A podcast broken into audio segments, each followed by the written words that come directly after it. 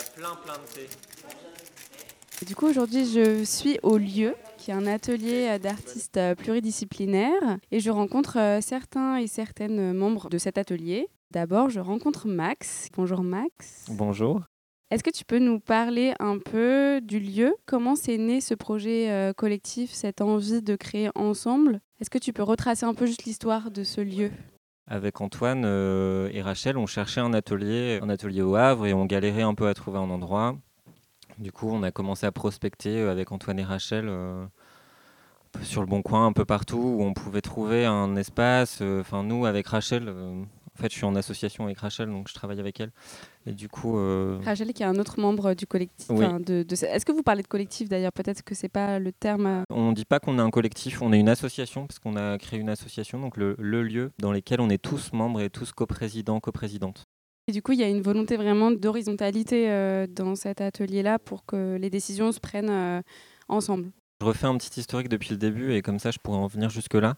C'est que donc avec Rachel et Antoine, on a cherché ce lieu parce qu'on avait vraiment une volonté de trouver un atelier partagé. On a finalement trouvé ce lieu avec Antoine euh, qui se situe à Danton, au 30 rue Bougainville, et qui est un ancien euh, garage de garagiste. Après, on a bien sympathisé avec le propriétaire, et du coup, on avait convenu de pouvoir le prendre, mais en se disant que voilà, le loyer euh, était d'un certain prix, et du coup, on devait avoir beaucoup plus de membres pour partager ce lieu. quoi.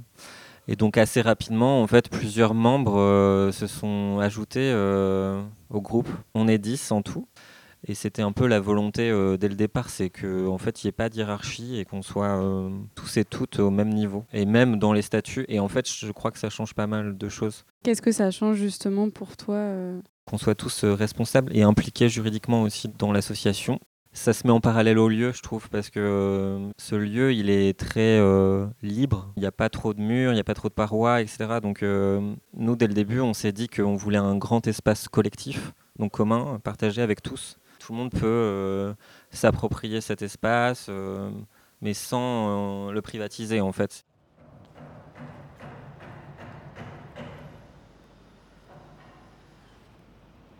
Du coup, maintenant, je rencontre Émilie.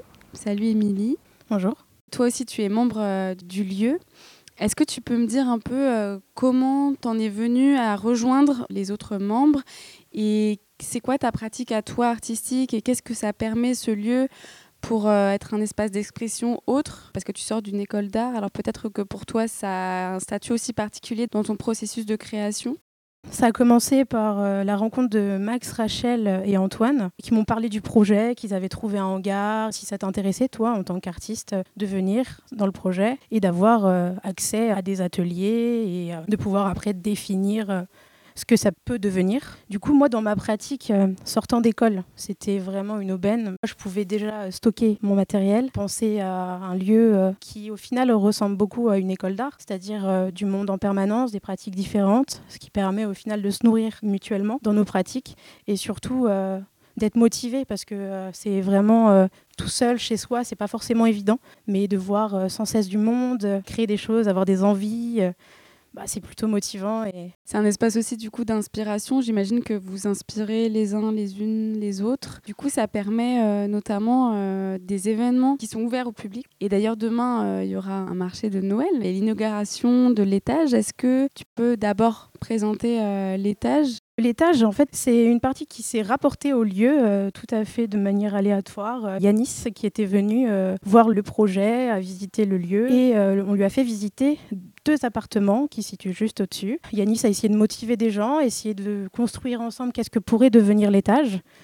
Et donc, euh, il a trouvé des membres, euh, beaucoup d'assauts, divers et variés. Donc, euh, il me semble qu'il y a Fuel Sentimental, il y a 329, Fake Live, un studio son, des tatoueurs, tatoueuses aussi.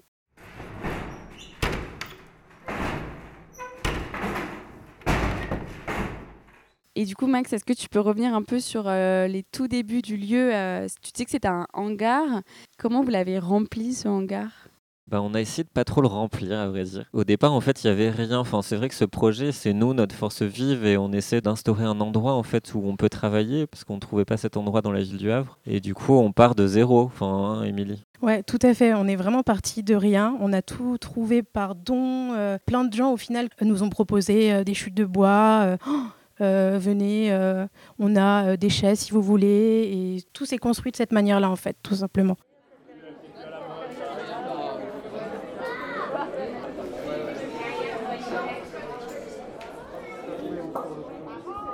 On a fait euh, plein d'événements divers et variés. Euh, donc il y a Wistra qui est passé euh, une soirée avec les masters créa littéraires. On a fait des projections de films. On a fait aussi une sorte de workshop pendant deux semaines autour d'un film que des résidents voulaient créer. Il y avait tout un montage de décors organisé par Léonard Toyer.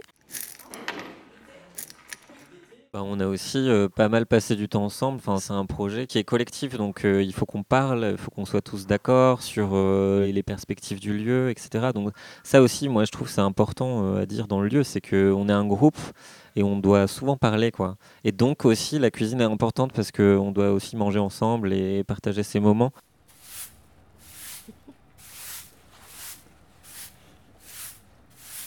Donc là, je rencontre un autre membre euh, du lieu, Gilles. Demain, vous allez organiser un marché de Noël et euh, ce sera aussi à l'occasion de l'inauguration de l'étage. Là, vous êtes en train de scier, de peindre, de préparer plein de choses, des décors.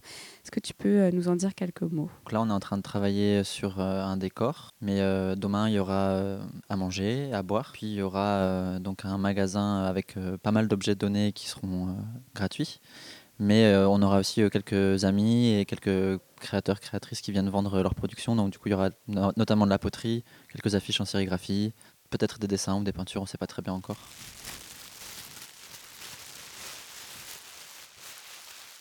Je rencontre maintenant Lola, euh, qui a rejoint le lieu de manière temporaire. Tu es là pour quelques mois.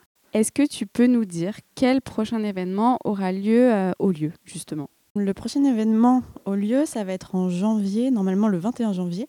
Et il s'agit d'un événement autour des écritures, du langage, de la littérature, mais euh, sous diverses formes. Donc en fait, euh, il s'agit d'une expo dans laquelle euh, moi et Lucas, qui est la deuxième personne avec qui j'organise l'événement, on a contacté euh, des personnes qu'on a rencontrées à droite à gauche lors de nos études, euh, qui ne sont pas forcément au Havre, qui ne sont pas forcément non plus des personnes qui écrivent. Donc il y a des illustrateurs, des illustratrices, des gens qui font de la danse. Et on s'est dit que ça serait chouette de réunir tous ces amis-là pour faire un événement, pour faire une expo qui aborde toutes les formes que peuvent prendre l'écriture et pas seulement le livre et pas seulement la lecture classique. Merci Lola.